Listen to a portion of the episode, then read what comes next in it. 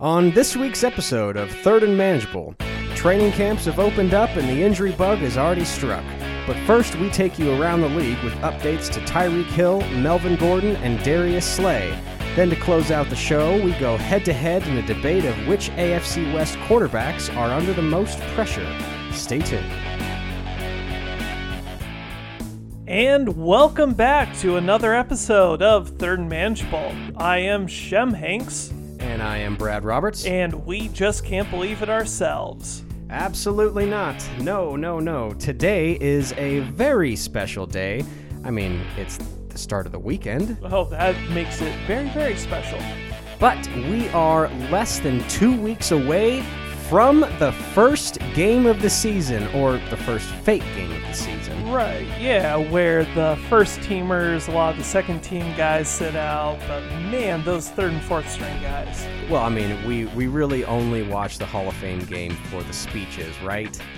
Well, and especially this year where there's a number of Broncos making their way into the Hall of Fame. Very important indeed. yes. including one of my favorite Broncos, Champ Bailey. And then the Denver Broncos are facing the Atlanta Falcons in the Hall of Fame game.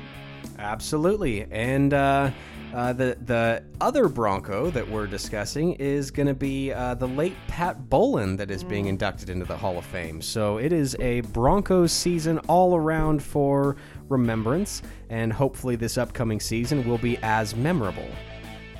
One can only hope. Well, uh, to start things off, we are going to be going around the league with some updates. Uh, there's been a lot of talk going on since last time we spoke. And uh, the first off is the surprising news that came out this morning, which uh, I was completely shocked. Um, the league has been, as of the last several years, been extremely heavy-handed when it comes to uh, disciplinary action for personal conduct or or or failed drug tests. But I was shocked, to say the very least, to find out that Tyreek Hill for the Kansas City Chiefs is facing zero suspension time. He will be ready for Week One. Which, as you were saying, is kind of mind blowing that he got no suspension from the league. So, uh, you and I are both in a dynasty fantasy football league together. I am a person who has Tyreek Hill on my team. So, how I, I found out about this news was waking up to a trade offer for Tyreek Hill. And then that's what got my mind buzzing that maybe something came down about this whole suspension deal. And so I had thought that it was going to be an eight game suspension. If you would have asked me two months ago, I would have thought we were talking about a 12 to 16 game suspension.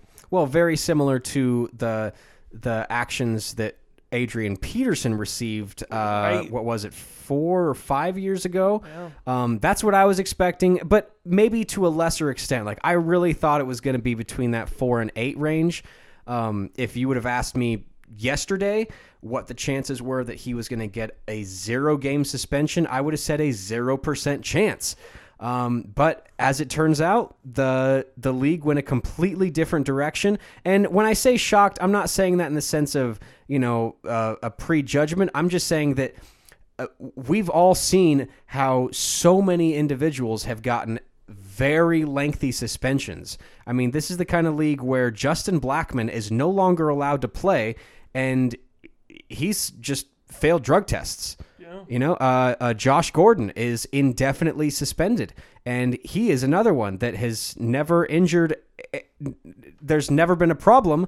Uh, it's just been with failed drug tests, whether it's marijuana, whether it's alcohol, um, just that personal conduct policy that is so so inclusive, so such a, a thick gloss over that.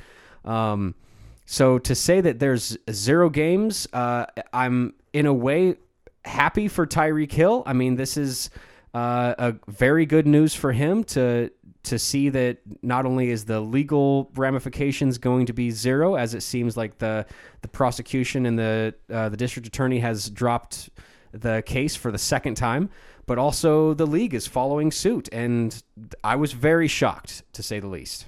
And Tyreek Hill was very good with this process in being very honest with the Kansas City Chiefs organization, as well as very compliant with the league itself.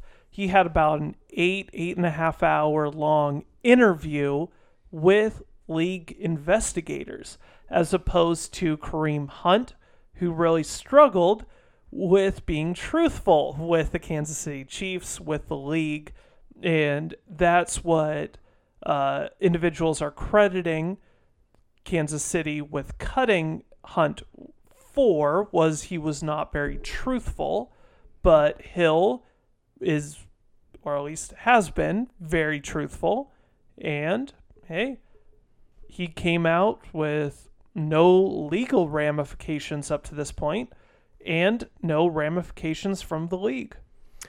Yep. Uh, so that wraps us up on uh, the Tyreek Hill uh, conversation. I mean, uh, it, it's looking actually very good for Kansas City as a whole now to have him back. I mean, it, it seemed as though they were uh, moving towards uh, life without him when they drafted Mecole Hardman. And you and I were here when Mecole Hardman got drafted, and Yeah. it looked like the end of Tyreek Hill. Yep.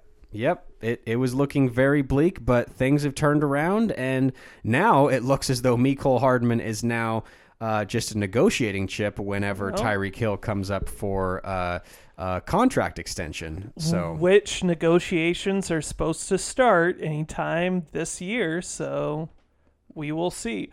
So that brings us to Melvin Gordon. yes, when we're talking contract disputes, we should be discussing holdouts right now. Yeah, tis the season. Yes, it is. Uh, players want more money, and it seems as though Melvin Gordon is going the uh, potentially Le'Veon Bell route. Yeah. Uh, I mean, what do you think on that, Shem? And so I have a friend who is a Chargers fan. And when this news came out, he and I were together and he yells out, Well, thanks a lot, Le'Veon Bell. Which this is clearly what this is about is Le'Veon Bell didn't believe that as a running back he was getting paid enough money. So then he held out for a contract that he never got even after he signed with the Jets and lost money based on the holdout versus accepting that franchise tag. And so Melvin Gordon is following suit, seeing himself as an elite running back, which I will be the first to say Melvin Gordon is a very, very good running back. Is he an elite top three, top five running back in the NFL right now? I would say no. He's one of the best red zone options in terms of running it in. I think he's had multiple seasons now of 12 touchdowns. And so he's a big, big threat once you get into the red zone. But is he worth a team completely sacrificing their future financial flexibility when individuals like Mike Williams, like Bosa are coming up? I don't really think so. I don't believe that Melvin Gordon's going to get anywhere close to the contract that he is hoping for. Uh, you know, it's it's very tough to say. Um, in in reverberating what you were talking about with um, Le'Veon Bell, that he didn't get the right kind of money. Um, it, it's it's really tough to say because then we're playing the what if game. Um, because we saw a player last year who did take a long time to sign in Dez Bryant, and he got injured in his first, but not even his first game, his first practice. So uh, now you're looking at somebody who's trying to recover from a major injury, and he's going to get nowhere close to the kind of money that he was wanting to make.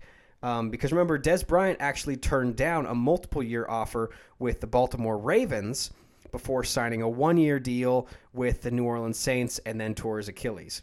I mean, Le'Veon Bell could have been in the same scenario of he signs that franchise tag for the one year, blows out his knee, tears his shoulder, injures his back, breaks a leg, and now he gets none of that money that he's gotten with the New York Jets. So Melvin Gordon, uh, looking at his contract here, his base salary for this year is $5.6 million. Uh, he's in the last year of his contract. He's still on his rookie deal. And it seems like he doesn't want to play this last year unless he gets that contract extension. He seems fine with wanting to stay in Los Angeles. However, it's that last year of the contract, and running backs are so uh, volatile in the sense of uh, potential injury.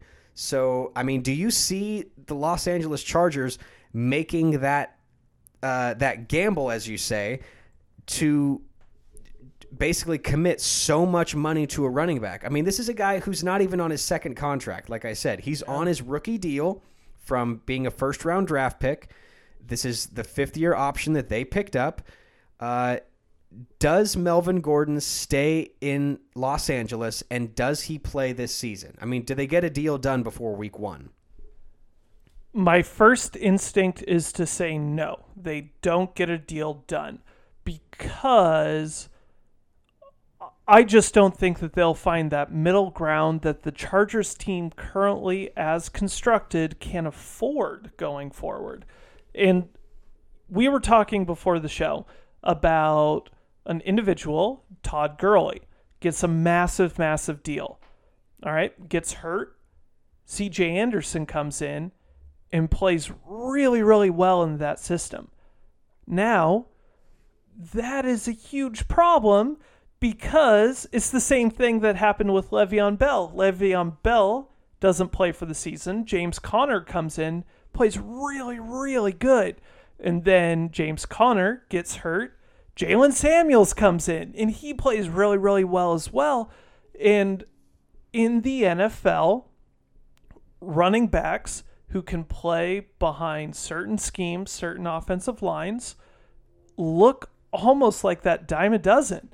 Where we talk a lot about Mike Shanahan, where Shanahan was pumping out thousand yard rushers and he was trading them. He yep. was getting one for one or two years uh, get him up to a thousand yards, ten touchdowns, flip him, flip him for another asset. Never spend a lot of money on your running back position, and that's held true in the NFL, where very successful teams don't have high-paid running backs. Yeah, I was just about to go there with the Mike Shanahan rule that running back is, as I said, a very volatile position. I mean you could be on your way to leading the league in rushing, and then somebody hits you just low enough, and now you're on your second string running back because you're you're getting carted off the field. So that's why you saw a coach like him get Olandis Gary. One year, thousand yard rusher, gone. Next year, Reuben Droughns. Now, thousand yard rusher. Oh, then you're gone to Cleveland. Then Clinton Portis, thousand yard rusher. Oh no, I'm going to trade you to Washington and get Champ Bailey in return. How about Mike Anderson after that? And then Tatum Bell and Mike Bell. It just keeps on yep. going and going and going. So it, there are some teams that are entirely scheme built. I mean, we've also mentioned this uh, with the Pittsburgh Steelers. They have a system with wide receivers. They've never been fully committed to a single guy. They've been fine with letting Antonio Brown go, Emmanuel Sanders go, Santonio Holmes, Plaxico Burress, Mike Wallace, Mike Wallace, Antwaan Randle El. Like it doesn't really matter. The scheme is what is most important, and as long as you have an offensive line, you can churn out a running back. As long as you have a great quarterback, you can make great receivers. It doesn't necessarily matter in these high dollar skill positions. And there's a lot of teams that would prefer to commit that money to a high caliber safety, to a high caliber pass rusher, to a the best in the league left tackle. There's other places you can spend this money and it seems like the Chargers are already strapped. I don't know where they come up with this money unless they churn out so much money in a, in a signing bonus to keep Melvin Gordon for this year, to appease him, to make sure he's on the field, and then they offload that money towards the end of his contract. Uh, it, it, it's going to be very interesting how they try to finagle this this deal. but he seems very committed to sticking with his holdout.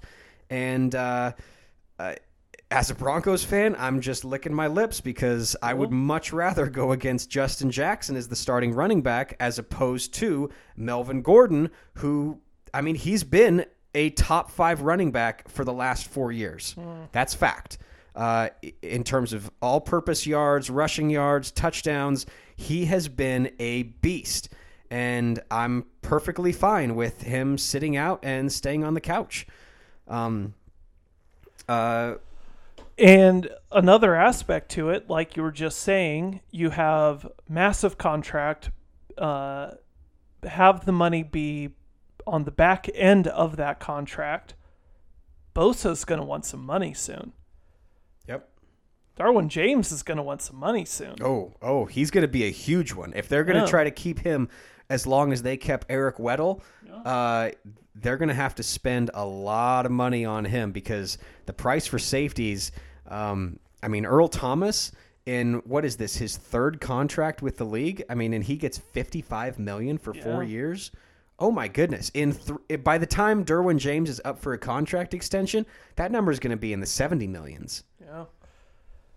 And not to mention, uh, Matateo. Wait, no, no. Um, all right. So, talk to me about big play Darius Slay, one of my favorite players for no other reason than he has a great nickname. Well, uh, the Detroit Lions are actually in uh, a pretty serious pickle here. Um, they not only have Darius Slay, but also Damon Harrison, who they acquired in a trade with the New York Giants. Both of these players are they haven't officially begun their holdouts yet because the Detroit Lions, the veterans, haven't reported to training camp yet. But both of these players have voiced their opinions that they are leaning towards a holdout, just like Melvin Gordon, because they want contract extensions and, of course, more money. I think Darius Slay has a bigger bargaining chip in this, um, but uh, Damon Harrison is also very much upset about this. I mean, it didn't seem like he was very uh, conducive to the idea of being traded. Uh, he seemed happy in New York, um, but you know, it, sorry, but I, it's not my fault that you you you get to go to Detroit now and, and play for a bad team. Um, and not only that, but now he's on an, a defensive line where they just spend a ton of money on Trey Flowers. So, uh, with so much money committed already to that defense with the free agent acquisitions that they've made, I don't know where they come up with the money, but I'm very certain that Darius Slay gets paid before Damon Harrison. And, uh, I mean, they're in a position where two of their 11 defensive starters are starting the season on the couch. Yeah, and I would agree with that. That big play Slay is going to get his contract before Snacks Harrison. Yes, absolutely. And for that team, they have to ask themselves the question are they trying to be contenders this year? Are they trying to make the playoffs this year? Or are they building for the future? If they're building for the future, they should consider those trade options for those players. However, as you said, they just spent a ton of money on Trey Flowers. They're spending a ton of money on Matt Stafford. They're trying to win games. So if you're trying to win games, find the money, pay big play slay. Well, and they're really, it, if they were in a different division, I mean, they would be a lot closer in the conversation of being um, at least playoff or division contenders.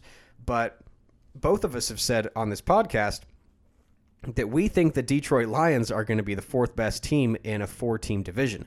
So it seems as though they're all in in this trying to win now. I mean, they have a quarterback who is not going to be young forever. They have a young running back that they drafted last year um, who actually looked very good in Kerryon Johnson um, out of Auburn. But I. I disagree that they should have spent so much money on Trey Flowers, but you know, Matt Patricia wanted his guy from New England and he got him. Um, it's just this is a problem that uh, I don't know. I I think they might be best served in a position where they pay Darius Slay and maybe actually move on from Damon Harrison. I know he hasn't even played it down for Detroit, but if he's already grumbling about making a contract extension, I mean, you can't pay everybody what they want. That's just a fact. Um, if you're a Seattle Seahawks fan, you know exactly what I'm talking about because that Legion of Boom dissolved so quickly as soon as everybody started reaching out for more money, whether it was Cliff Avril, whether it was Michael Bennett, Earl Thomas, Kam Chancellor, multiple times, Richard Sherman. I mean, you cannot pay everybody what they think they are worth. So they may be best served, in my opinion, to pay your top flight cornerback, but maybe you trade Damon Harrison. Maybe. All right, so we kind of skipped right over it where we talked about training camp, but there's already been an injury that's happened in training camp. Oh, yes. Well, and so the Denver Broncos reported for camp a couple days ago. Today is Friday when we are recording this and they are in their second day of training camp. And one of the Denver Broncos starters has been injured. Todd Davis has a calf injury that is currently being projected as a four week recovery time. I would imagine that goes a little bit longer. Those calf injuries are kind of pesky. But you have talked about middle linebacker is already being a huge issue for the Denver Broncos. And here is their projected number one middle linebacker getting hurt on the first day of training camp. As you have said before, you want a mean son of a bitch to be the guy in Denver. Is there someone on this roster that can step up and be that mean middle linebacker leader of the defense? Or did the Broncos really miss out on not drafting Devin Bush? Uh, well, I I'm trusting Vic Fangio. Um, I, that's that's a little bit a lot to unpack in what you just said there. Um, uh, it seems as though let's just take it slowly. Um, Todd Davis injured. Both of us think that this calf muscle tear is going to be. I mean, it's not a sprain. This is a tear of your calf. A partial muscle. tear. Yeah. yeah. it's off the bone. Um, I'm expecting this to be a little bit longer than four weeks. I mean, it's two weeks until the first game, under two weeks. I think they'd take him back very slowly. This isn't a guy He's a veteran. He doesn't need to play any preseason games. I think they'll try to just project him to be starter week one. Maybe they bring him in in the fourth week, uh, like the mm. uh, the fourth preseason game. You know, he gets a, a couple of drives to you know get your tempo up. But as a replacement, uh, the first person getting cracks with the first team is Alexander Johnson, who they picked up last year as an undrafted free agent. Um, so I'm expecting that that guy to step up is going to be Josey Jewell. Uh, Jewell wasn't a full time starter last year. He got a couple of spot starts here and there, um, but he didn't get on the field as often as I would have liked behind Brandon Marshall and Todd Davis. Well, Brandon Marshall's gone. Todd Davis is hurt. It's the next man up scenario. Um, but back to your point of what you said, uh, I do want a very mean guy. I want a, a Brian Urlacher, Patrick Willis, Ray Lewis kind of man at that middle spot. I'm not sure it is Josey Jewell. Uh, you know how I uh, really praise anybody coming out of Iowa. But, Iowa. but uh, I'm not sure that he's the guy. However, um, as what you said, that Denver should have taken um, Devin Bush, or maybe we should consider that they should have. Um, when I said that I trust Vic Fangio, he said after the draft that they didn't need to draft a middle linebacker because he projected that they could get somebody as an undrafted free agent. They saw that there were a lot of guys that fit into their scheme who could come in and play very meaningful downs, if not be the successors that they could work with. So I'm hoping that whether it's Alexander Johnson, Josey Jewell, or the player that you uh, reminded me of earlier, was it a uh, remind me his name, uh, Joe Joe Dineen or Let me talk to you about my love of Joe Dineen for Joe- a while.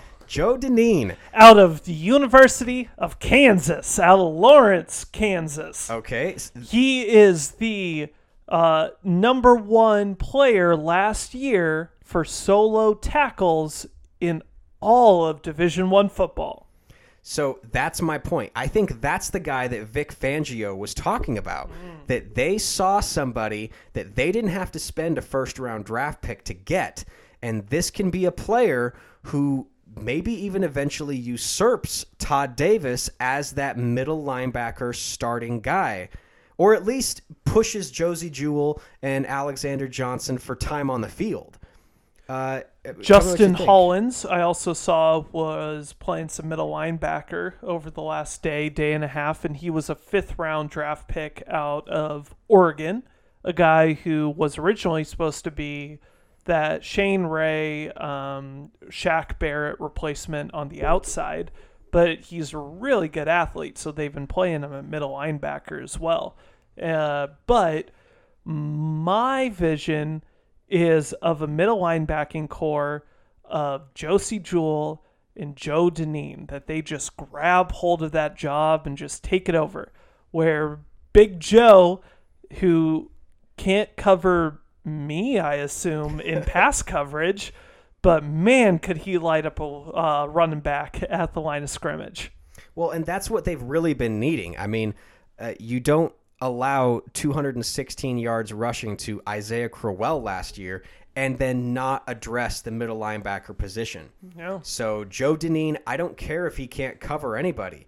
Your job isn't to get on to Travis Kelce. Let's put a safety on that guy. You don't need to get on to Antonio Gates.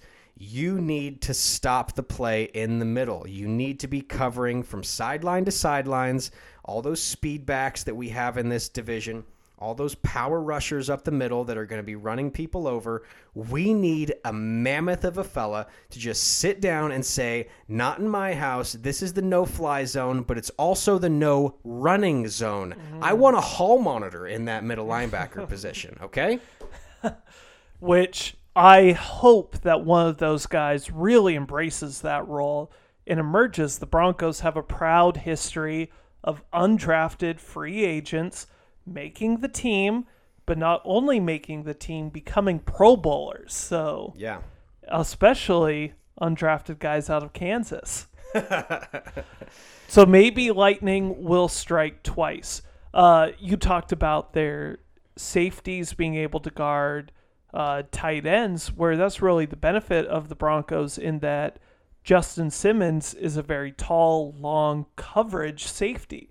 Kareem Jackson plays cornerback and safety. You have Bryce Callahan and Chris Harris Jr., who can guard inside or outside. You don't need those coverage dudes in the middle. You need guys that can stop that run with your great pass rushers being able to have pressure on the outside. So, hey, I'm in your guys' corner, Joey and Joe. Well, and uh, two things there. Um, as you mentioned, the versatility of the Denver players. Uh, I see this defense as being basically running the nickel the entire game because they have that option of having three cornerbacks that are actually three safeties. You know, whether you're putting when it's Kareem Jackson, Bryce Callahan, and Chris Harris on the field, Kareem Jackson is that guy that can come up and play corner or drop back and play safety. So then you have Parks and Simmons and Jackson all playing safety when really one of them's a corner. Um, Todd Davis was always on the field in the nickel situations. Maybe it's you know if this calf injury turns into something, uh, maybe it's time for him to start moving on. I believe this is the last year of his contract, um, so it's it's kind of a sad way for players to go out. And I'm not saying he is. I'm just I'm just saying. Um, but also uh, to a point, uh, Vic Fangio already has a history in getting people that we're not expecting. Remember, it was Vic Fangio who was the mastermind of the San Francisco defense, while Patrick Willis was getting all the attention and the accolades. They had another middle linebacker that came out of nowhere that ended up having an even longer career than he did in NaVorro Bowman. So this guy has a history in finding those guys in between the cracks, in the seams, and then developing a very, very good defensive captain and leader of a team.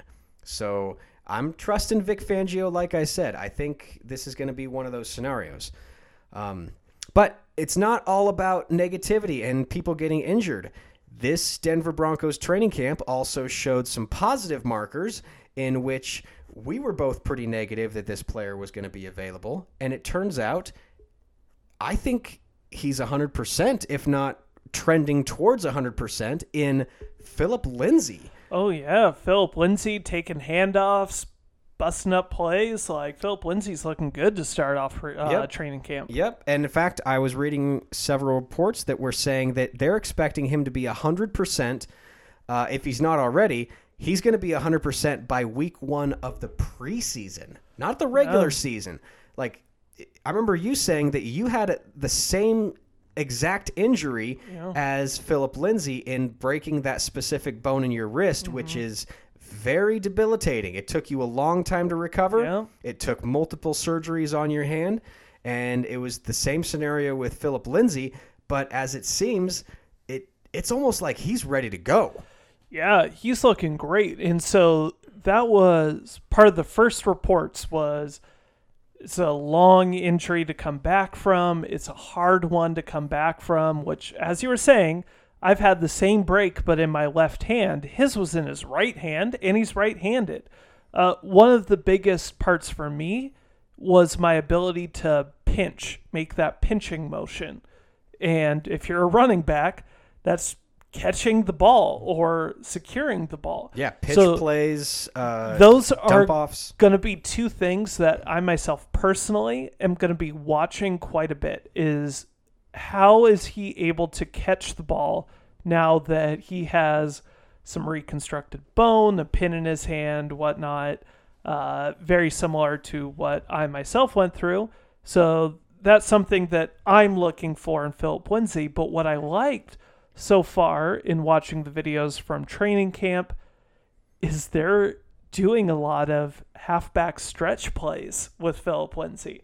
They're not running him up the middle right now. Well, it's about stinking time. I mean, how many times did I have to scream that last season that why are you rushing the 185 pound running back up the middle against 330 pound defensive linemen? Why does that make sense, Vance Joseph? Oh, you're fired. Okay. Well, that makes sense. Yeah, that checks out. And with that running back room, in terms of position battles, I'm really watching Devontae Booker and some of those other undrafted guys challenge Booker for that number three job. Well, I think it's about time that Booker says goodbye to Denver. Um, he's getting to that point where uh, he, you've seen what he can do. And though he is talented, he's been effective for the Broncos the past several seasons.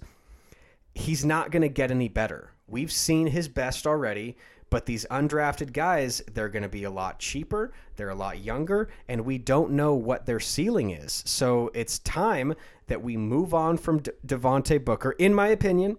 Let Royce Freeman and Philip Lindsay head up this backfield and bring in somebody else, Khalfani Muhammad, potentially Yeah.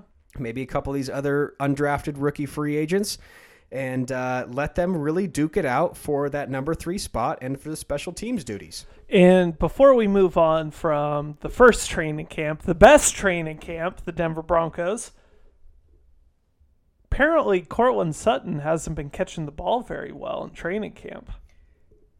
I don't know what you're talking about. I mean, he seemed uh, completely fine to me. Uh, uh, I think the ball was slippery, perhaps. um, his his gloves uh, were perhaps sabotaged with Crisco. I don't know what the scenario is. Maybe it's just the fact that he's actually receiving balls from a quarterback who throws it like a man, perhaps. I don't I don't know what that scenario is.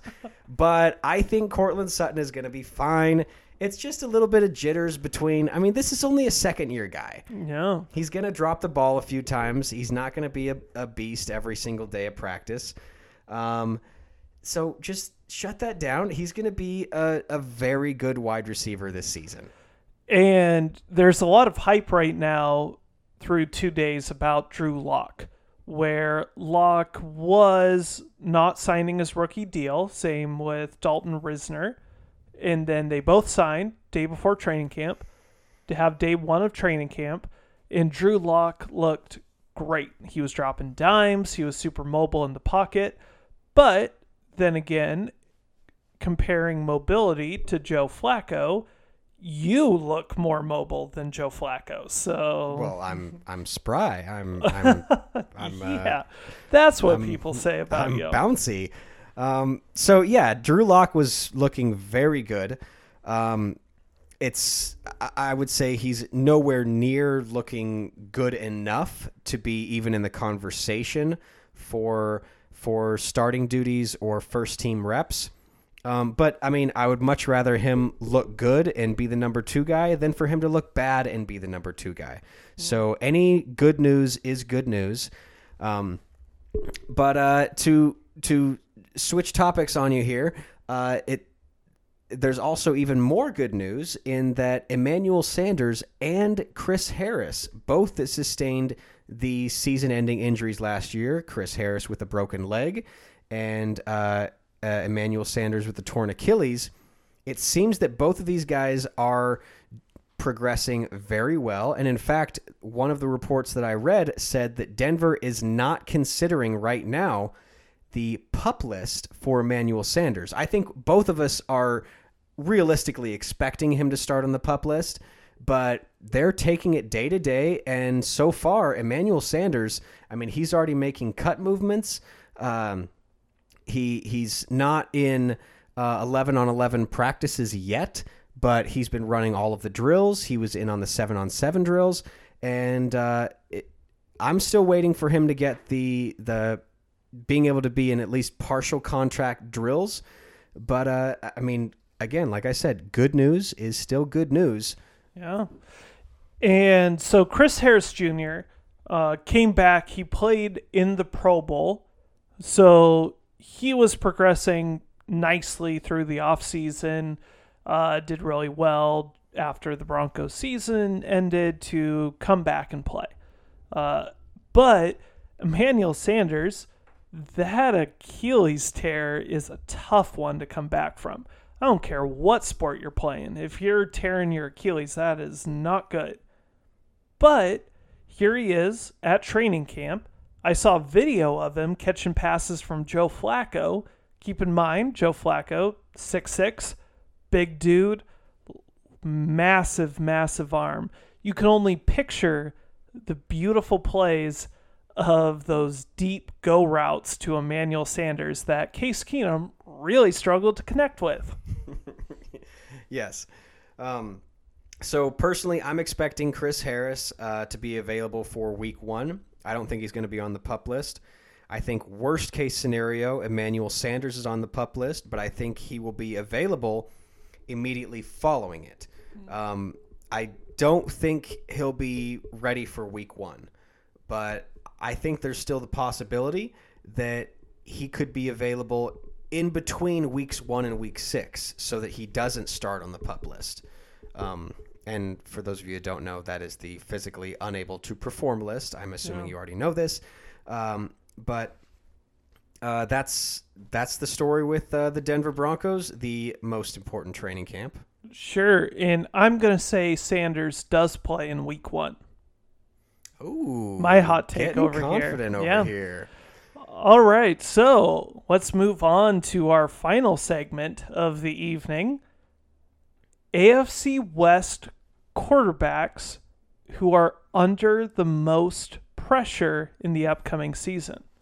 Yes, and uh, we are discussing only starting quarterbacks. Obviously, I'm not in the mood to be discussing backup quarterbacks that have the most pressure. I don't think that's actually a thing. That's like saying Is which- Chase Daniel still the backup in Kansas City? Uh, it- you know, it doesn't really matter. Uh, but you know, if we were going to do a segment like that, then our next segment would basically be uh, which of our favorite vice president was the coolest. I mean, it. y- y- we- I'm not interested in someone who's a heartbeat away from being interesting.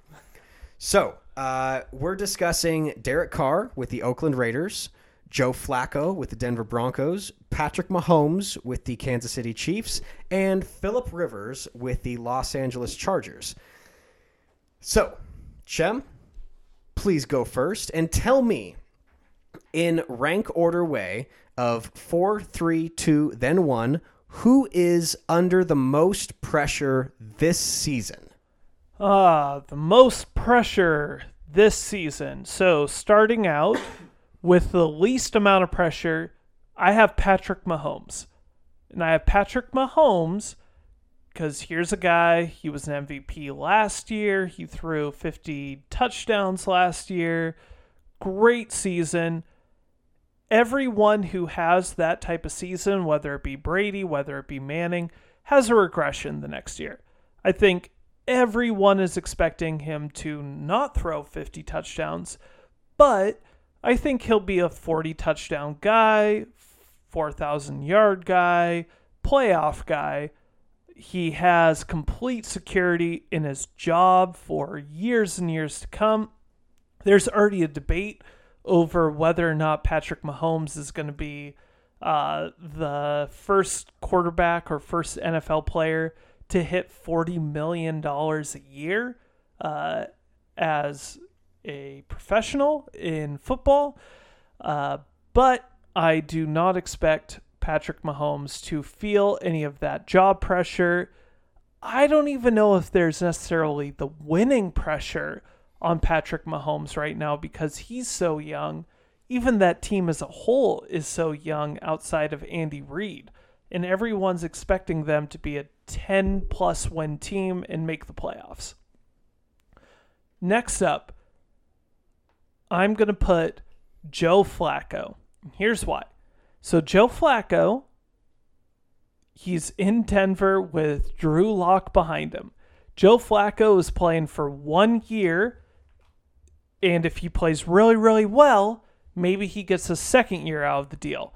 But to me, it's a no pressure situation where you go out there, you try and win, you played to the best of your ability, knowing that you're playing for that next contract. It's that underdog mentality where you're playing carefree, you're playing loose, and you're trying to make the best of a situation. And you have the roster that can make the playoffs this year. Now, my next guy is Derek Carr. Derek Carr had a season last year where there was speculation from a number of individuals about whether or not Oakland was going to replace him, whether they were going to try and get Kyler Murray, whether they were going to try to get Dwayne Haskins, whether they were going to try to make a free agent move. Does Carr fit in the Gruden scheme? Ooh. Get the hiccups. Yeah, that was that was bad timing. Whether he fits in the Gruden scheme. But Carr also is making a bunch of money. And if he is not the person in Oakland, Gruden has what, nine more years left on that contract? yeah. yeah, Gruden's going to be the one to make the decision whether or not Carr's going to stay. He has a ton of pressure. They brought in Antonio Brown, they brought in Williams, they drafted Josh Jacobs in the first round. It's on you, Carr. Make it work. You gotta take a little drink of water there. Ooh, get, get rid of yeah, hiccups. that's the hiccups. Oh, uh. All right. So clearly, you're leaning towards uh, Philip Rivers being the guy with the most pressure. Yes, but I see it as pressure in a different sense. Usually, when you're making a list of the four quarterbacks, most pressure, you're talking about job security. What I'm talking about is more important than job security. It's about your legacy, where Philip Rivers, this might be his last chance to win a Super Bowl. He, as a player, was in the same draft class as Eli Manning, as Ben Roethlisberger, both of whom have won multiple Super Bowls, both of whom did not have the quality of offensive players as Philip Rivers in terms of LaDainian Tomlinson and Antonio Gates. To have both of those guys and currently have no Super Bowl to show for it is a tarnish on the Philip Rivers legacy. A lot of people already put him in this Hall of Fame group of individuals, but without that Super Bowl, how can that be certain? He's never even been to a Super Bowl game. Kurt Warner made it. He's won a Super Bowl. He's been an MVP. He's been to multiple Super Bowls. Philip Rivers has none of that to show for it. And so, my argument would be Eli seems like a super or a Hall of Fame guy. Roethlisberger seems like a Hall of Fame guy. Of course, yes. Is Philip uh, Rivers really that Hall of Fame guy if he hasn't even been to a Super Bowl? I would say yes, um, because uh, answer me this: Do you consider Tony Romo a Hall of Fame guy? No. I would say I'm I'm a little bit skeptical as to whether Tony Romo is, but I would I'm not sure if he is or not. I, I don't I can't answer that yes or no. I think Philip Rivers has a better claim to be a Hall of Fame quarterback as opposed to Romo, but I could easily see both of them getting in, honestly. Mm-hmm. Um, Tony Romo as an announcer though, because he's a Hall of Fame announcer. yes. Okay. All right, so uh, you have it as Patrick Mahomes, fourth place in the terms of least amount of pressure, um, or most amount of pressure. He's he, he is facing the least pressure of all these guys. Yeah. Then Joe Flacco because he's not having. Uh, he's a rental quarterback. You know, yeah. he's a journeyman at this point for the rest of his career. There's no team that's going to really make him the franchise save us, um, uh, Jesus Christ. And then it's Derek Carr, who you kind of are already leaning towards that he's on his way out, you think. Um, and then uh, Philip Rivers, uh, in the sense of legacy, that he needs to be uh, the guy to actually get it done. And I would include here, to your point, that the Chargers, they already have buyer's remorse because Philip Rivers is only the quarterback because they decided that Drew Brees is not going to be the guy in Los Angeles. yeah. Remember, it was supposed to be Drew Brees and LaDainian Tomlinson with Antonio Gates for their careers. Mm. And what a division that would have sucked to be as a Broncos fan with those three guys. How many Super Bowls would they have won? Oh that group of good. three? Or how about this? How many Super Bowls would Tom Brady not have if he had oh, to face oh, Drew Brees? Yeah Antonio Gates and LaDainian Tomlinson for the duration of their careers. Yeah. Oh my goodness. I don't think Brady would be holding up six Lombardi trophies and using two hands to hold up his rings. Um, so I can do this actually pretty quickly. I agree All with right. you on the first two. Um, so I think Patrick Mahomes is facing the least amount of pressure. I think if anybody feels pressure in Kansas City, it's going to be Andy Reid before long before Patrick Mahomes anytime you have an MVP to your resume, whether that's regular season or Super Bowl MVP, no one is going to be questioning your credentials for a good number of years. Uh, I think Patrick Mahomes falls much closer to his average. I, I mean, I don't think he's going to throw 50 touchdowns every year, but he doesn't have to. This is a guy who could drop all the way down to 28 touchdowns this year, and he's still going to be a god in Kansas City. Um, but he has a very high ceiling, obviously. At any point, you could expect him to go off for 45 touchdowns or 42 in a season.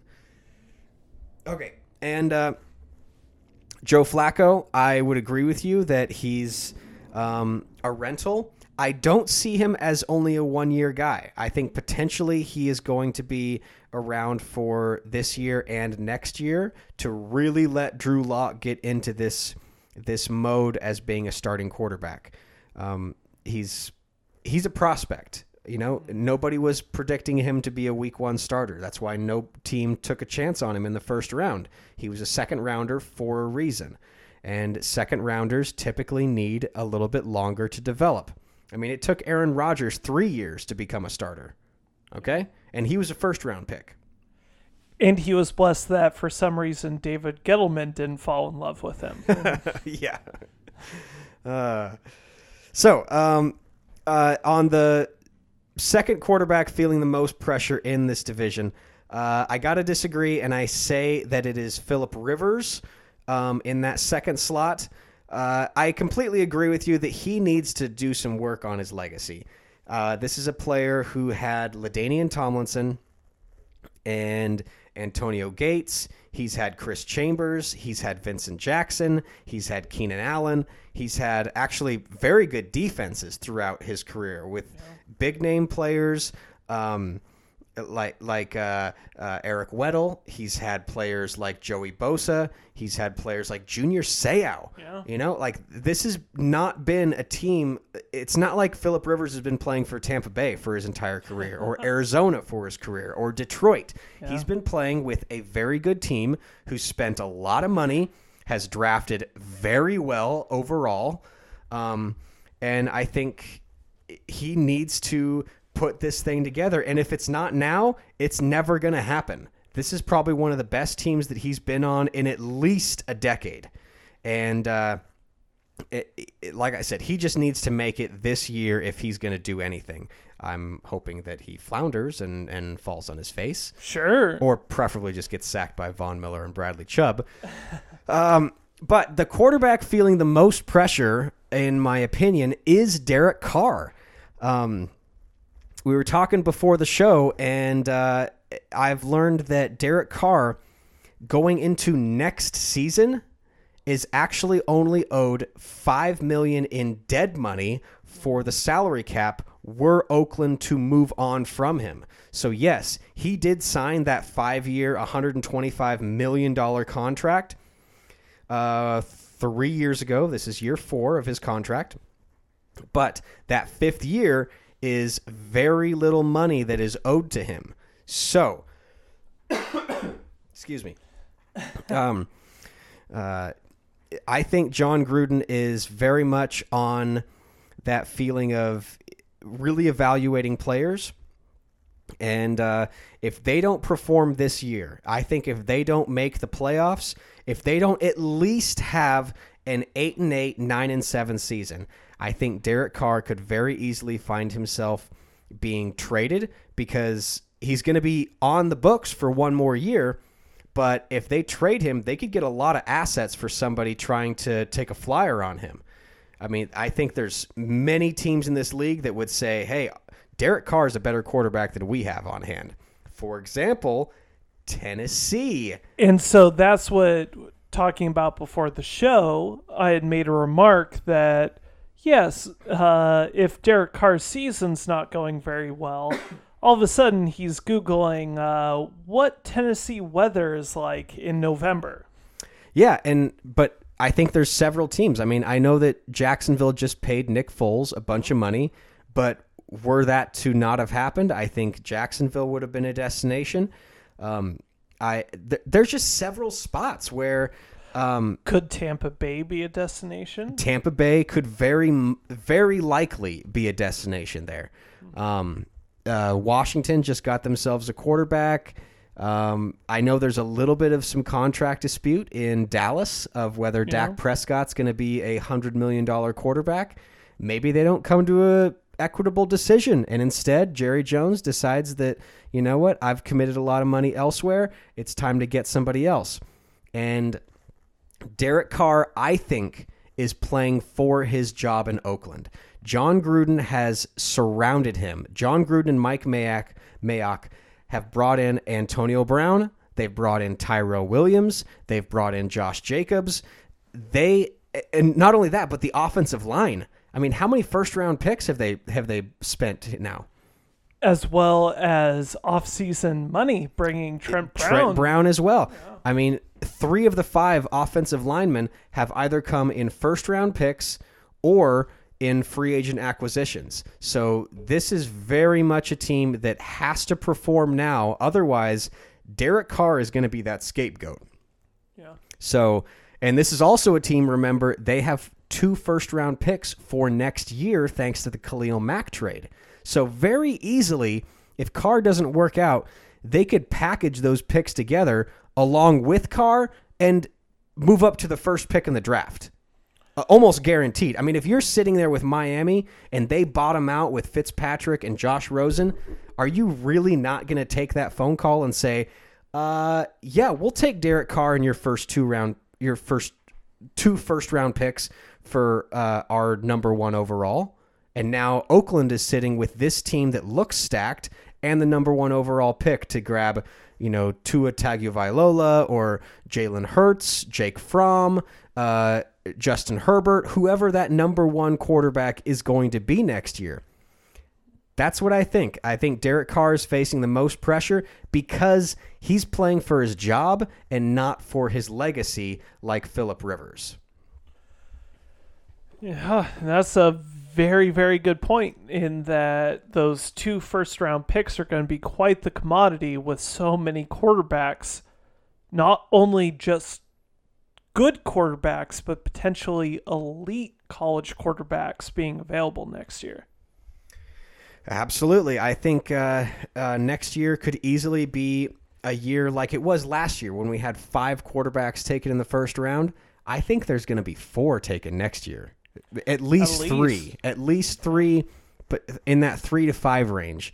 Because I expect there there could be a dark horse that comes in that people aren't expecting.